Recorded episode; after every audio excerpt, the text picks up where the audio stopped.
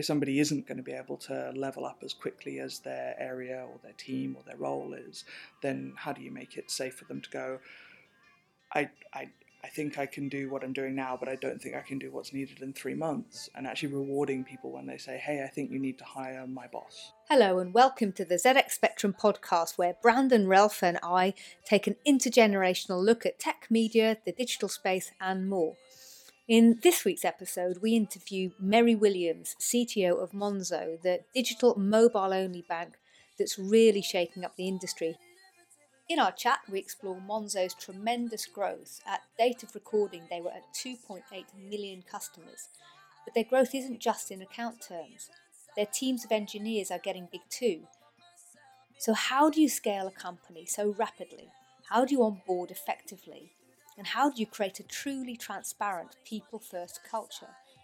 We also deep dive into diversity and inclusivity in organisations, or D&I as Meri refers to it, and explore wider issues, including how hopeful and optimistic she is for young people as they adapt to an ever changing world, but also touch on her concern regarding misinformation or information being weaponised to radicalise people it was a hugely interesting um, conversation, and all of the topics that we covered were really, really pertinent. So, I hope you enjoy this episode. Hello, welcome to the ZX Spectrum. My name's Lizzie Hodgson. And my name's Brian Ralph. And this week, um, I'm absolutely delighted to say we have Meri Williams. Uh, Meri is the CTO of Monzo Bank, but also just a phenomenal person in anything geeky, techy, and I've got to say, a massive um, advocate of diversity within the workplace. And I think generally life, full stop. I met Meri for the first time um, a few years ago at an event looking at women in technology. It was a, a Think Nation event and just blew me away there. So I'm going to shut up now. Meri, welcome. Thank you for having me. Um, do you want to explain a little bit more about why you're you've managed to get this astonishing job? So yeah, so I joined Monzo uh, last August, um, and I'm the chief technology officer here. Um, I do a few other things as well. I help run a conference called the Lead Developer, which is for technical leaders um, in London, Berlin, uh, Austin, and New York. Uh, and I'm an advisor for a, a VC called uh, Kindred. Um, and I've recently been appointed to Stonewall's board, so I'm uh, enjoying doing. Uh, many, many things that I think people call them portfolio careers these days.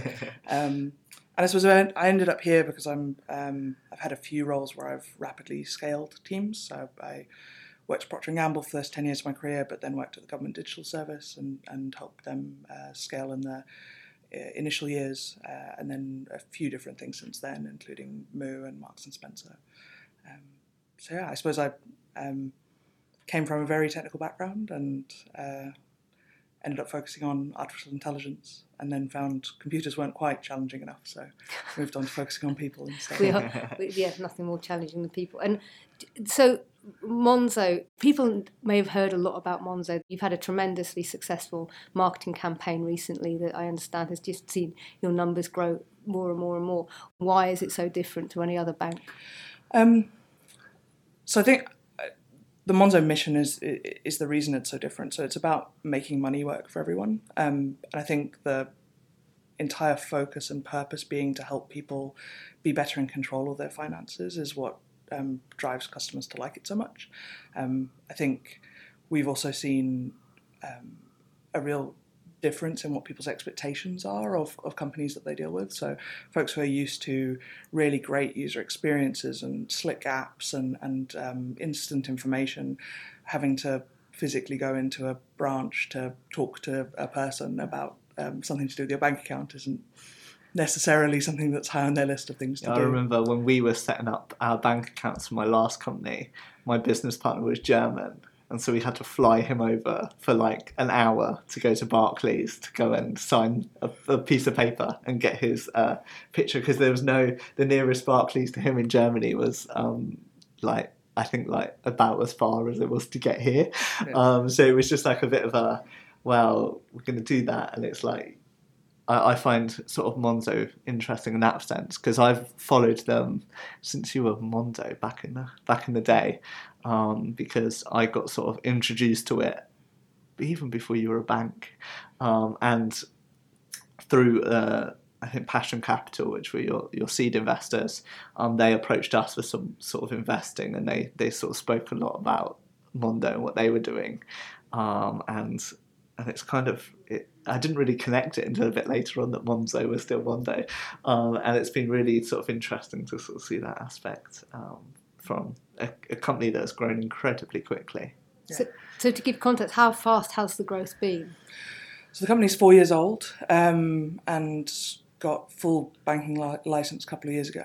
Uh, and we're now at um, just about two and a half million um, current account customers, um, which is actually really huge. It's, Uh, the- it's the massive.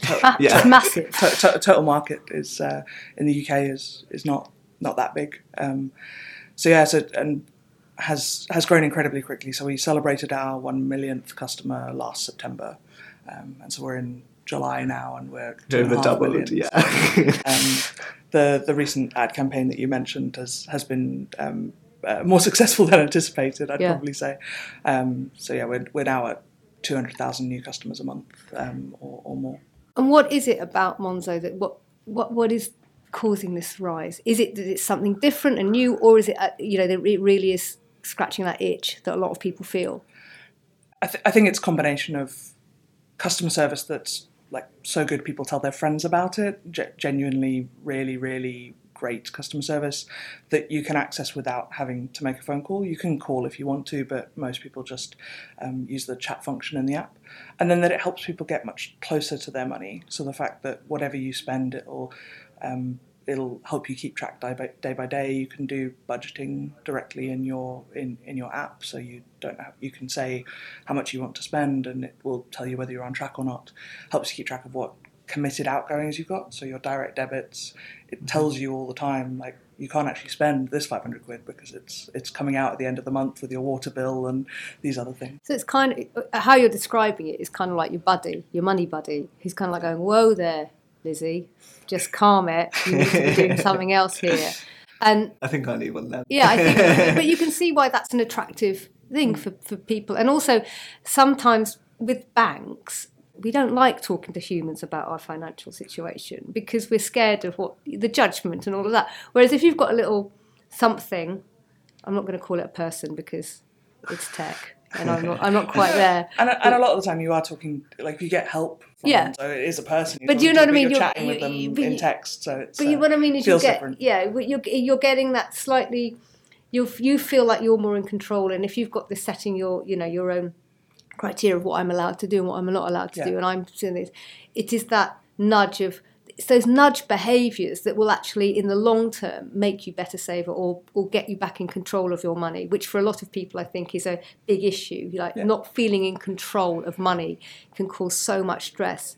and even just not being able to see your money. I think the all the different websites you have to log into to understand your balances, or worrying that you're going to miss paying a bill, or those kind of things stress people out as well. So some of some of it seems to just be helping people have better visibility and more instant um, understanding makes a big difference. And I think the the team here have done a really good job of kind of financial education, but in a really what the, I think the tone of it's really wonderful. It, I'm I'm ev- in my friendship circle. I'm everybody's sort of boring friend who knows a lot about personal finance. I'm, I'm call, call when they need help figuring out what mortgage they should get, or I'm sort of I've like that with you, aren't I? Not, not about the mortgages. no, not about mortgages, but about what to do with money. Yeah. but yeah, I've got you know fr- friends who ask ask me to help them with their tax returns and that kind of stuff, and so. Um, Oh my lot- god, I'm so sorry. I, I, I actually quite enjoy it. I'm good at. I, it's where the AI thing came from. Yeah. I like complex systems. Um, so, so it's, it's been interesting actually seeing the the sort of social media side of, of Monzo is really interesting of explaining concepts that people, even some some really standard concepts, people don't truly understand, and it's tough when that they're always explained in these very sort of dry. Um, Long. long-winded ways. Yeah.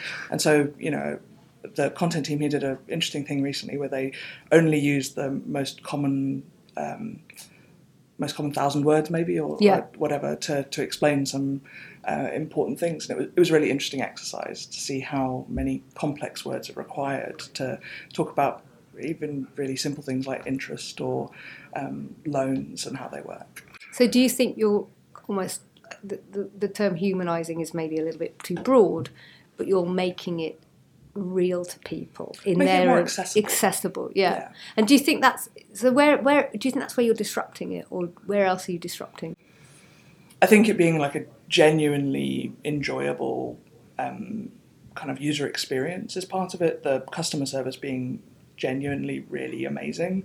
There's not many banks I've dealt with previously where I'd have been like so excited to tell someone about the customer experience uh, Yeah. uh, that I'd that I'd had. Um, and then I, I think the team here are also just doing amazing work um, in terms of features people need. You, you know, splitting your bill with the people you just went out to dinner with is two taps. Um, keeping track of a shared tab for your holiday together, or you live in a shared house and you need to keep track of the bills. There's a feature for keep, for half a dozen people to all keep track of the things they're collectively responsible for. Um, and they're the I think they're the kind of features that you get by having a different demographic thinking about banking than maybe we've seen in the past. So a lot, and in fairness, that was a criticism early on as well. It was, uh, I suppose, overly London and millennial and techie focused in Yeah. the very early days. But that was a really useful cohort of people to learn from and to build things for. And it's really good that we've now broadened that out m- much more.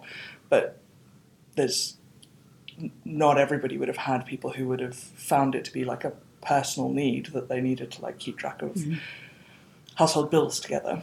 Um, there's and, and share them out between a set of housemates who aren't related to each other. So thinking about the, the, the, the you know you mentioned the demographics and that there's so is it for everyone? Is it going to be applicable to the baby boomers as it is to the Gen Xers and the Gen Zers and the millennials yeah. and all Yeah, of these titles that sort of just basically the mashup of Yeah. the, the society. I would use it very differently, I guess, for, because I'm not in a shared house and things like that. But I'm guessing that there would be applications for me that Yeah. would be appropriate for me. So how do you how do you educate the people that might not be used to that kind of banking? You know, there's there's some really hardwired, aren't we? We're hardwired to go, no, I've got to have a bank that's this, this, and this, and I, the only way I can speak to somebody is through waiting 55 minutes on the end of a phone, and all of these things. Yeah. So a huge amount of Monzo's growth has actually been um, by people evangelizing and recommending to their Yeah. friends, and that's that's been quite interesting because uh, something's happened recently with the ad campaign. We're getting some users who aren't friends of existing Monzo customers, and they have a different onboarding experience because existing when you come in as a referral or you've come and found us having never seen an ad or anything but somebody told you about us you already are sold on some of the benefits you know about Yeah. pots which is ways of um, you know basically having your money separated out into into different buckets and keeping you know you're saving for holiday over here you're keeping for your insurance bill that's coming later this year over here and, that- and that kind of stuff. And so it's been quite interesting seeing the difference in feature discovery between different types of customers.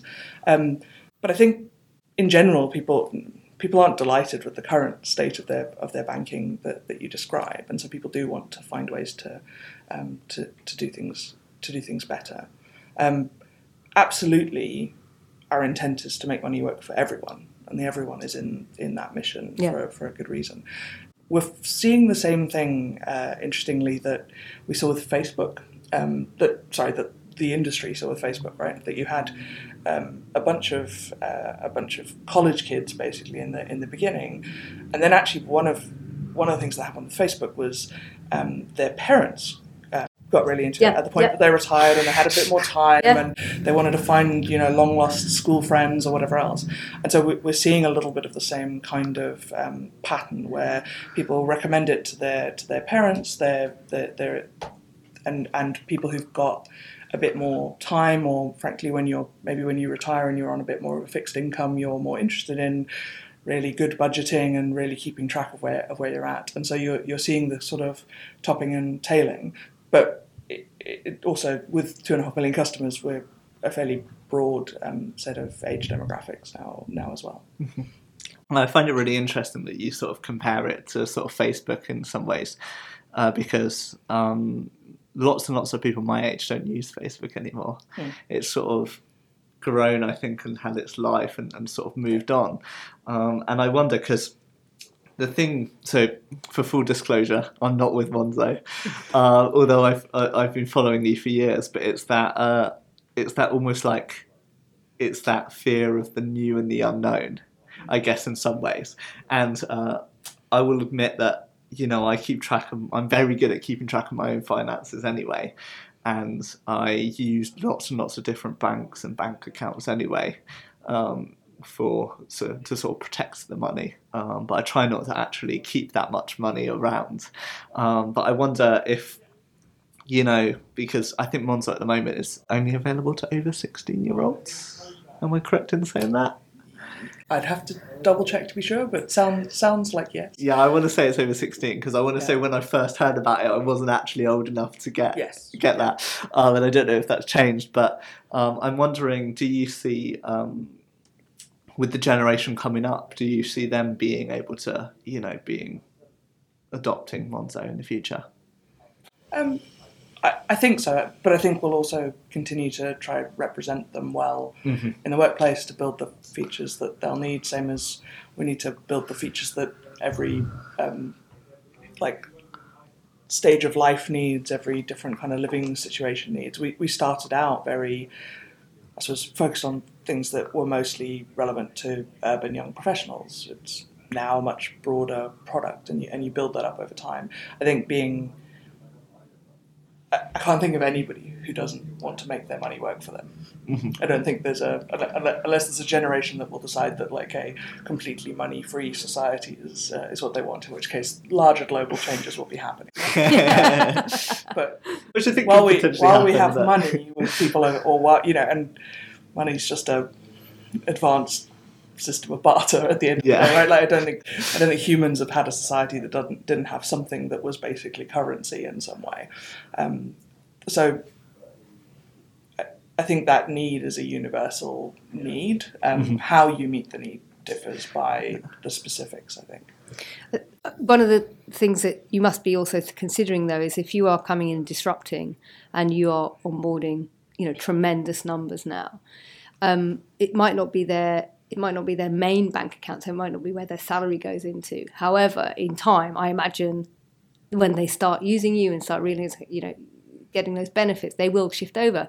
How do you think um, the the you know the other banks are going to respond? Are they are you seeing some stuff around that already? Are they Yeah. yeah And to be honest, if if some of the challenges existing means that banking in general gets better for people, then that's a positive outcome, I think. So um, we're not worried about that happening. We think it's a benefit to customers and consumers everywhere if things get better. So we've, we've seen some other banks uh, even name it pots and start having that concept in their, in their, in their things. There was a, um, well, a famous incident where a design agency claimed to have redesigned an app of a major bank I won't mention. I remember that. Yeah.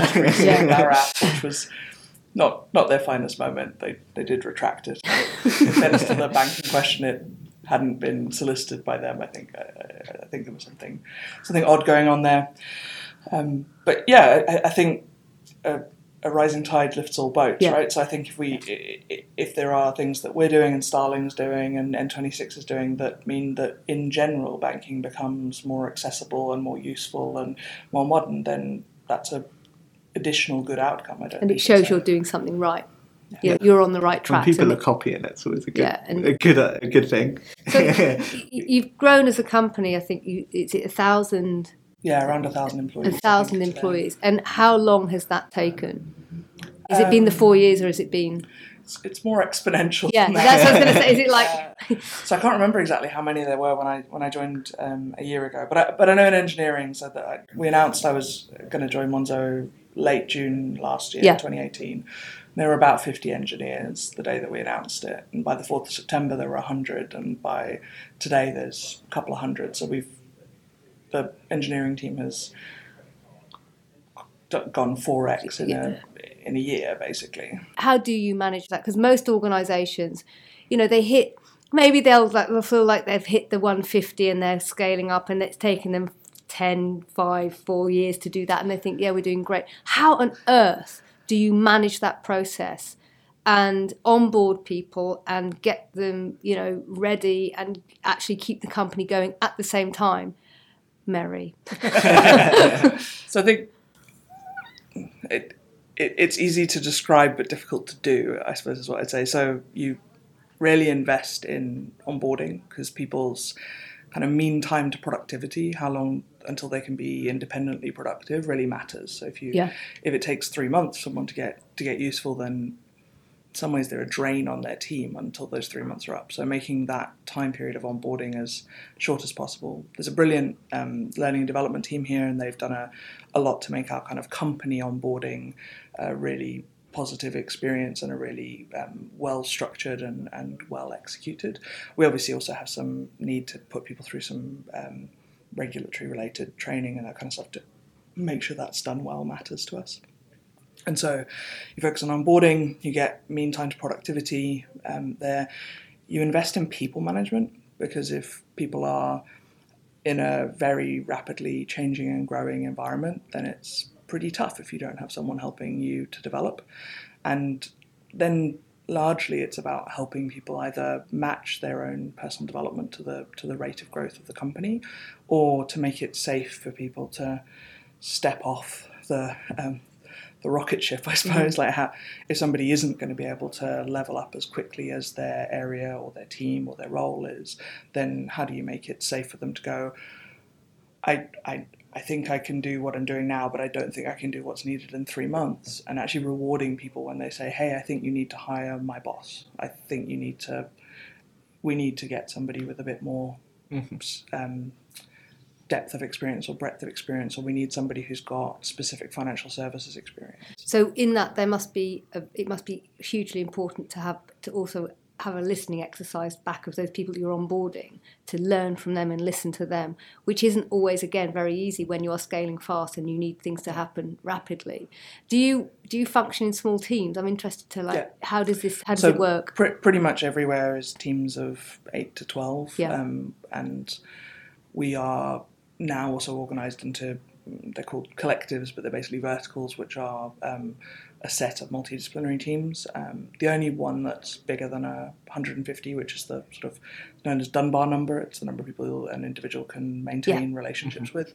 Um, not sure all the science of that is rock solid, but It's there around. it's a useful yeah. heu- heuristic anyway. Um, the, the only one that's bigger than that is our customer ops, um, where just obviously that the number of customer ops folks uh, scales in line with the number of customers. So um, with millions of customers, there's a there's four or five hundred, I think, at this point, um, customer ops folks, and that, that they are still organised into sort of pods, which Yeah. are um, sets of people. Um, to your point about uh, listening exercise, we have a, a pretty good culture of open feedback. Um, people give a lot of feedback to their um, to their peers, to their manager, and, and, and so on, not just at review time, not just twice a year or whatever, but on an ongoing basis. Um, we use a survey tool to check the um, engagement and health of, of employees. Where I've, I've been at a lot of companies where that's a once a year exercise. Here it's every fortnight. Um, so Wow. people asking what's going on, what do you need, how do you feel about your everything from compensation to working environment to your role, um, and tracking that and then acting on it uh, is a key part of what managers do. you go into organisations and companies and you just have to sit and listen to your mates as well. The number of people who are unhappy with not being heard, not being listened to, feeling that they're being, you know, um, ignored, and also the fear of actually saying, "I don't think this is working." This is because of the fear of, of being told, you know, that's how we're going to do it, and if you don't like it, you know, you do get people, that, you know, in organisations say, "Don't like it, that's it." I imagine that that is quite refreshing for a lot of people coming in. Do they tell honestly at the beginning, or is it like after? Because every two weeks, I imagine in the end you will start to speak quite honestly. Because if you know that, realise that you don't have to. so have you seen? Have you seen some of the responses change? Have you seen responses come in and you kind of like? There's definitely a, Yeah. a, a halo effect or honeymoon period Yeah. or whatever. Like, but I think that's true everywhere. Yeah. People having just taken a job, that's when they're most positive about it, and maybe and, and least want to start experienced. criticising right? yeah. um, and that's uh, that's that's fair. So so we we definitely see a bit of a, a one of the ways we slice the data is by how long somebody yeah. somebody's been here. You see some different themes um, based based on that, but they're all useful. Right? All that data yeah. is, is useful to have and to and to act on. The other thing that's quite different about Monzo, and there's a lot of places that say that they're very transparent, mm-hmm. but um, as someone who's probably uh, had worked in quite a lot of different organisations, I was sort of shocked and surprised, but but really delighted with how true it was here. So there's really not many thousand person companies where I think the CEO still t- stands up every week and takes any question. Which is tremendous. That's um, huge. And they can ask anonymously if they want to, but most people choose to put their name to the question. Um, Tom's particularly good at just answering very honestly anything that anything that he can. Um, I think the only thing I've seen him not answer in my entire time here was something that was really related to somebody's personal circumstances. So somebody asked like who sold some of their shares in one of the, the rounds, and he went, "I'll tell you exactly what I did, but I'm not going to tell you about anybody mm-hmm. else." Yeah. Um, but again, somebody CEOs saying whether they had um, sold, sold any of their options is quite a, quite a big thing, and then anything where there's a um, a legal requirement to um, keep confidential, which tends to be around um, money laundering or yeah. similar kind of financial crime uh, issues. So, so, so by the sounds of it, this is a you know this is a slightly different place to work from your experience. Yeah. Is that because of the, the CEO? Is it is it because of his vision, or is it because of the people that he's got around him as well?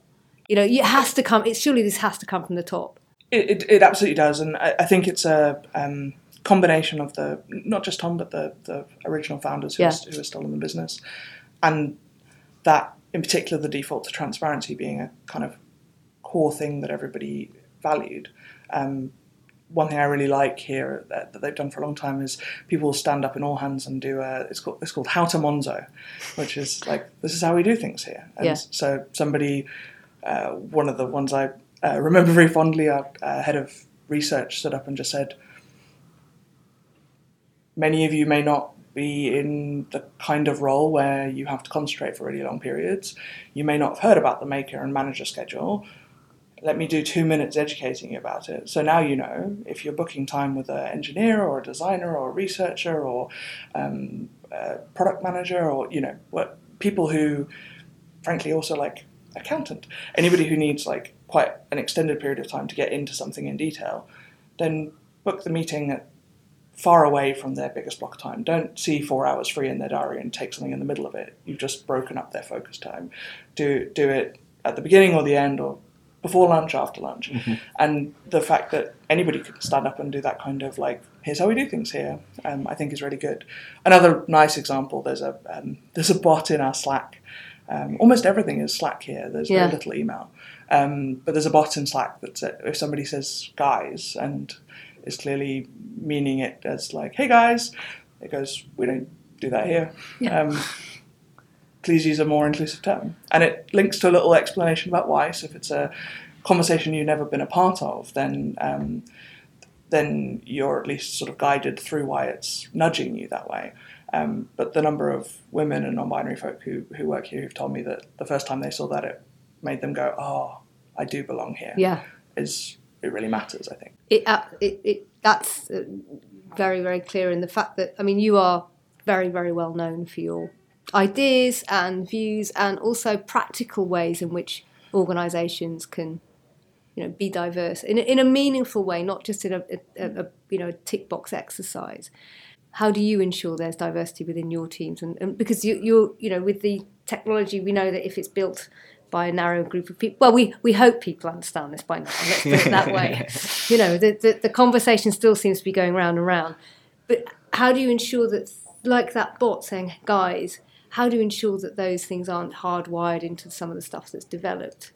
It's one of the few places I've joined where there hasn't been a massive uphill battle on some of those topics. I think the early team understood and cared about some of those some of those topics. And before I ever worked here, Jonas, who was one of the founders, who was CTO before me, he would come and ask me advice on some some things like like this kind of stuff because he genuinely wanted to engineering in particular to be inclusive, he was very aware of the the, the broader issues in, in the industry. And so I think it helps that people have been thinking and caring about it for a while. Um, I think it also helps that people, many many folks are like, this is the favourite place they've worked, but we're fairly clear eyed about still having work to do. So if you read our latest DNI report, um, there'd be some places where they'd be over the moon with some of the stats in there, and we're going, we're happy we're here, but We still want more. there's Still more, there's still yeah. work to do. We're in the middle of hiring a, a full time DNI lead actually, and we're somebody. I was at an event and somebody told me that uh, we're the only unicorn to have a person that, that is hiring a person who'll be fully dedicated to, to diversity and inclusion, which shocked me a bit. It feels like we shouldn't. Surprised me that we were the we were the first for that. And why is it such? Why is it still so new? You know, why is it still such a no? It, why is it still such a struggle for some organisations, Meri, to get this? When you and I and everyone, Brandon, we all, everyone here understands it. And when you have conversations with people, they get it. Why is it still such a challenge for some organisations, and not just some, so many surprising organisations? What is it about it, do you think, that stops them from going, ah, you know, we need to be doing this? Not need to, we must. I think people have focused on diversity rather than inclusion, and I think um, just adding people who are different and making no adjustment to how they, getting no value out of how they are different because you will make no adjustment to how you think or work or act or make decisions is not very helpful. Um, and I think, very honestly, a lot of people still think um, they buy into this bullshit about needing to lower the bar in order to hire a broader range. And you don't get to that because people know it's not acceptable to say out loud mostly anymore. But when you really dig into it with some people, that's really what their issue is. And they don't understand that they can't see the people who never apply. And so the, the set of people that they see applying is not a true cross section or indication of the talent that, that's available. When um, and so, so I suppose you asked me a very broad question, which is like, how do you how do you fix this? Meri, Um, in particular yeah, you, Meri, me, who me, we how do are. I fix it? And you know, my, my role here is, is CTO, so I, I'm not uh, I'm not uh, doing uh, D&I for, for for Monzo. It's not it's not my core focus. Obviously, I, I believe that being a leader is about making sure that the team that's most likely to succeed is there, and the teams that are most likely to succeed are are diverse. They're representative of the the customers that they're trying to serve. They bring those different viewpoints together. I th- but I think people do they, they they focus too much on oh we just need we need to tick some boxes we need some diversity in here let's just add some diversity and the reason that those teams I mean there's research shows they're more creative they're more likely to um, outperform financially uh, there's a stat that um, boards with um, women on them, uh, the companies are 30% less likely to go bankrupt. I think what a lot of people haven't faced into is that it helps because it's difficult, not because it's easy. It's not like somebody turns up and it's different and they Yeah. they they spread sparkling different dust onto everything and all the decisions suddenly get better. It's because when you have a set of people who maybe their defaults would be quite different from each other, the process of getting to an aligned decision and an aligned way of working and all this kind of stuff, that's that's where the magic happens, I suppose. And so it's it's kind of it's not valuable because it makes things easier. It's it's valuable because it makes things harder, but working through the ways in which it's harder leads to stronger decision making, better action, more robust businesses, more creative outcomes. And I think that's what people don't understand. And then creating that environment in which you can attract and um, recruit and retain and develop and advance a whole load of different people who can go, yeah, someone like me can be successful here. That being able to go, I can be myself and I can do well here is a, a really big thing. I suppose one of the challenges with intersectionality of you know when people are multi-diverse in, in, in a way, right? And um, I joke, right? I'm the I'm the one the Daily Mail warned you about. I'm I'm a, I'm a woman working in tech. I'm an immigrant with a job, which I think is worse than if I were, you know, living off the state. But I have to check the headlines regularly to be sure. And I'm and I'm gay and I'm godless and I'm disabled and uh, I'm neurodiverse and uh, you know my and my wife's British, so I'm literally over here stealing your women and your jobs. Um, but so I'm in many of these kind of overlapping mm-hmm. categories, right? Yeah. And so I'm different in a in a lot of, in a lot of ways, and that's frustrating for some people, and it gives me different perspectives on a bunch of stuff. I mean, I also grew up white in apartheid South Africa, so very aware of like undeserved and unasked privilege, and I'm I'm cisgender, so I'm not I'm not experiencing some of the difficulties. But I think again, people are too focused on just one dimension. So they'll only care about gender, or they'll only, you know, Pride Month, we suddenly care about Yeah. LGBTQ and we don't talk about it the rest of the year.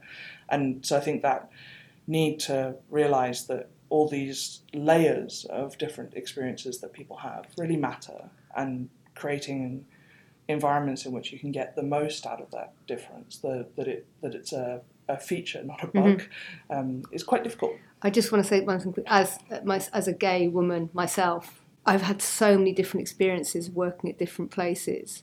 You know, there's been downright kind of like incredibly vocal, verbal homophobia at the in the that was kind of like in the mid 2000s, and you see things have to change and they are changing. But you have to be you. I, I always felt I I was the one that had to do it hmm. you know and what's shifted now a little bit is that i do feel that there are far more people who are understanding not because they think it's the right thing to do but actually it just is it just Yeah. is does that make sense Yeah. it just it should be this is how we should be this is how we should treat each other this is how we should be as humans Yeah.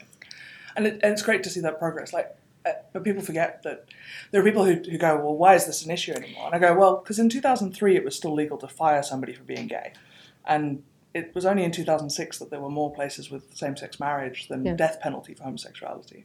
There's still countries all over the place Um, with de- death yeah. penalty, and so when people are like, Yeah. "Isn't this topic over?" I get very frustrated no. with it. In the same way as like racism isn't over. no I mean, I wish it were. Yeah. But it it's very real for people day to day still.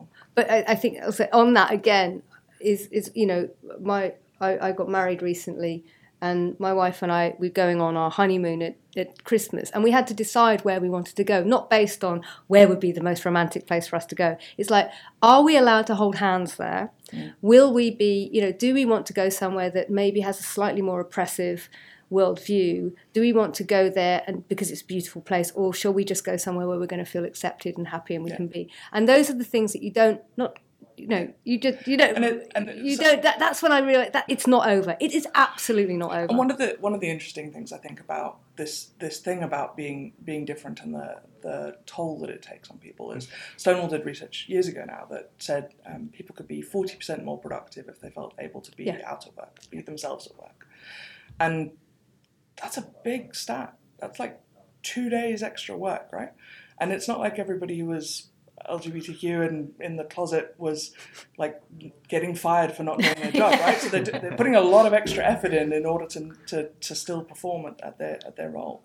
But the, the reason for it was very interesting. It was that there was so much energy expended in never mentioning their partner's gender, not talking about or not feeling safe to talk about what they've done at the weekend, all of, all of these different things. And if you think about it, that that's true not just for LGBTQ. If you're if you're from a really expressive um, country culture and you work in the UK, the way you have to tone down Yeah. how you interact, how you speak, whether you fling your hands around when you, uh, I say as someone who flings their hand around a lot when explaining things. Um, like there are all these adaptations that you have to make, and we all have to adapt to some extent. You you want to be the best professional version of yourself, right? But I think this thing that happens where people feel that they have to put so much energy into fitting in, and that adds up. The more intersectional you are, the more you're part of multiple different Yeah. categories. If you're the youngest and the first Muslim working in this office, and you're the one who has to go and ask where you can pray safely and where it's okay to, and, and, and that kind of stuff. I, that all of that additional energy of handling how people are going to react. A lot of people don't think about do you have to check the laws of every holiday destination that you're considering, But- but it's a tax that you're that you have to pay if you're um, uh, that you don't get to choose. You have to No. pay if you're if you're in and even a relationship that will be disapproved of. Right? yeah even even you know like just it, as you say it, and it can be exhausting you decide who do i say i'm i'm married and then when they go oh what's his name Yeah. you kind of go well it's holly Yeah. and, and then you have to work through that whole kind of like you see them kind of like but often i mean i have to say now I have much, you know, nearly 100% of the time, they don't check themselves to kind of like go, well, I mustn't say something like ridiculously awful now. It's more like they're just realigning their heads to it. So I get yeah. that. I understand it. But it is that you have to decide, you choose who am I going to share this with today? Yeah. Do I feel safe enough to share it with it? Do I feel brave enough? Yeah often is the case, and that's just something that becomes part and parcel, and it's and it is actually quite knackering. And am I am I ready for the for worst the, possible reaction? Yes, and you have to imagine what's the worst possible, not everything's going to be fine. Yeah. So so that's you know that's that's a that's something that if in a workplace you can take all of that away, my goodness, you would be absolutely flying in a place like that. Yeah. yeah. Well, I'm really interested because we're going to have to wrap it up soon because we're getting close to the 45 minute mark. But I'm interested. So, with the current generation coming up, which is my generation, we're obviously seeing that um, they're a lot more of a diverse generation, they're a lot more of a connected generation. Are you optimistic of uh, of them going into the workplace and changing things? Because I mean, Lizzie and I have spoken about experiences that you had when you were younger, and um, although uh, you know I'm not denying that they still happen, I think that the frequency uh, I think I think there is a big difference in the youth yeah. of today.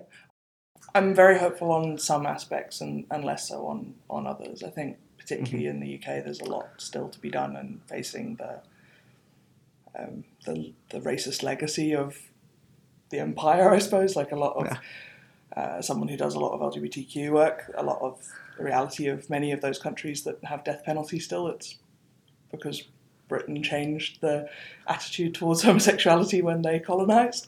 Um, so I think I think there's some things which are which are different. I think in general, um, the kind of coming generation is is very um, much more open, much more able to access information. Um, I've been really delighted to see a lot more, a lot better representation in young adult novels, and so like even the media that's being consumed is more uh, inclusive. And there's a lot more representation on TV. There's a lot. There's a lot more. Um, yeah, I suppose interesting characters and and that and that kind of stuff. I think on some topics it's hard to not see that we're backsliding. If you look at some what's happening in the US, there's some there's some stuff recently about the proportion of um, men of the youngest generation that um, expect a stay-at-home wife to look after them, and there being an increasing desire for that, um, which is a sort of troubling statistic.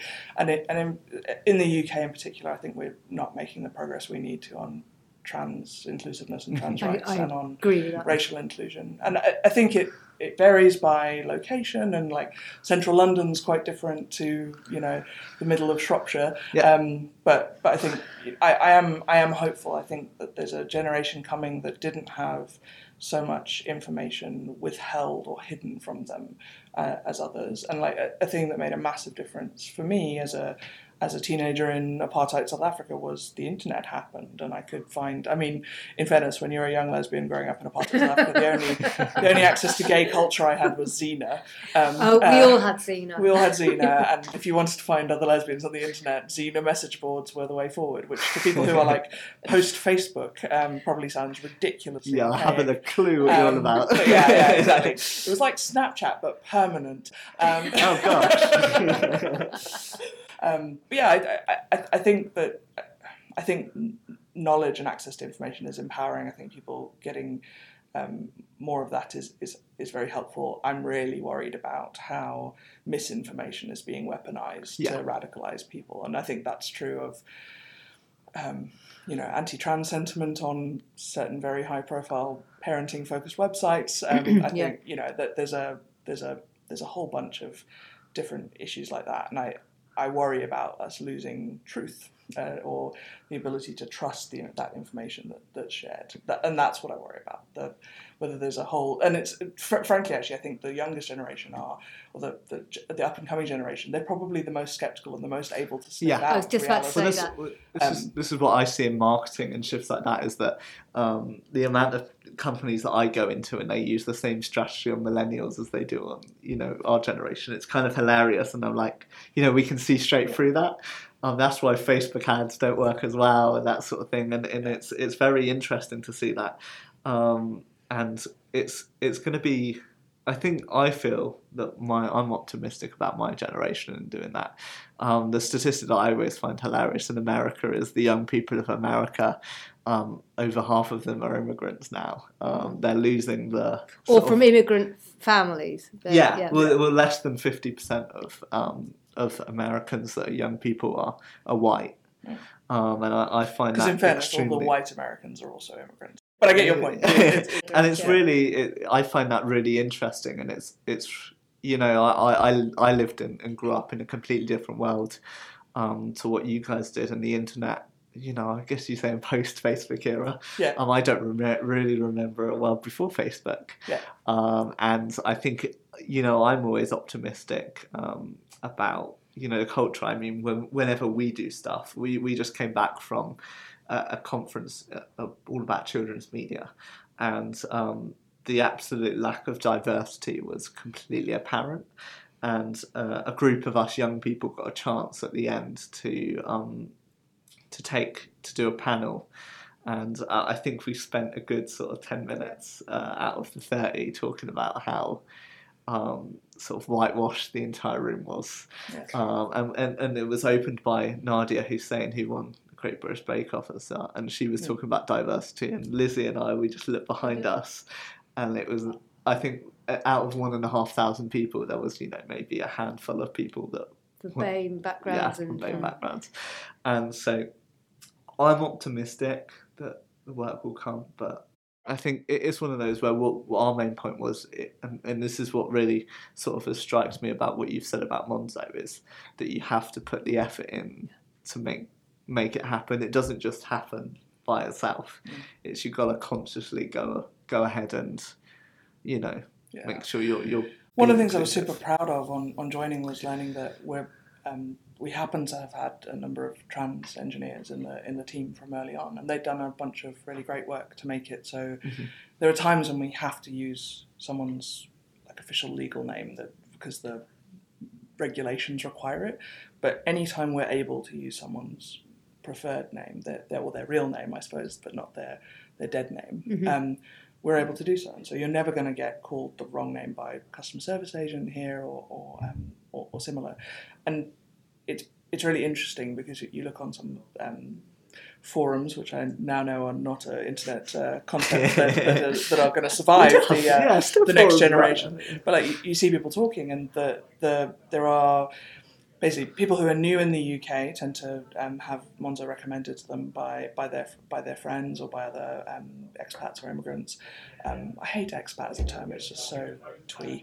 Um, but and and then one other big group is is people who want to make sure that the right gender and pronouns are, are used, and that's a really specific, useful example. And I was so delighted to find that it was already the case because there was representation in the team. So it wasn't, and that's not to underplay the they did. These particular engineers did great work. They they raised it. It was outside of their direct team. They went and made sure that it happened. But it shows you what having that better representation can can do because it was not a um, thing that maybe cisgender people would have thought of or done or executed well if they had thought of it. And so it was a really interesting thing where having that representation in the team made a massive difference to the the way the product evolved and how good it is for that particular demographic. which which comes back to a great product mm. is something that actually understands the communities and the customers that it's going to serve and those customers and communities are going to be diverse Yeah. and they are going to have you know that we are out of two and a half million customers they're going to be there's going to be a tremendous lot of difference there'll be trends and there's that and usage and things like that. but actually Or if you, you know, the, I think the companies that don't want to serve that really broad range of people are going to wither and die on the vine eventually Yeah, they because will. the mm-hmm. world is getting more more diverse, not less, and more Yeah. interesting, not not not less. and and I think that also there's a, a- there's a there's a there's a narrative around that there's something fearful around diversity and being inclusive. There's you know that kind of like we don't want it. It's a bit if you if you can. Some some people don't understand it, so therefore, if you don't understand it, it's scary and it's fearful, and they're you know it's going to change everything, and we're still not going to be able to have you know cream teas and all of that kind of stuff. um, it comes down to once, like with anything, with any fear, if you face it and you explain it and you take away the teeth of it, which is usually they've put the teeth in themselves, it's just it's just people and it's life and it's the world and it's how we are and we can't we can't do anything but embrace it. There is no other option. Yeah. Well, it's just this idea of like discriminating against somebody has never ever played a part in my head ever. It, it still, yeah, you str- you struggle sometimes. You like you you. I you said- struggle to see why people don't just do it. Uh, that's the element that I struggle because um, I guess I've grown up in a world. In some ways, maybe you know, maybe it's changed in the past few years, but I've grown up in a world where it's just people are people. And I, and I think that's valuable. I think one one risk though is when people there are people who go, I don't see color, and the reality is there's very few people of color who get to say I don't see color. It's white people who get to say I don't see color, right?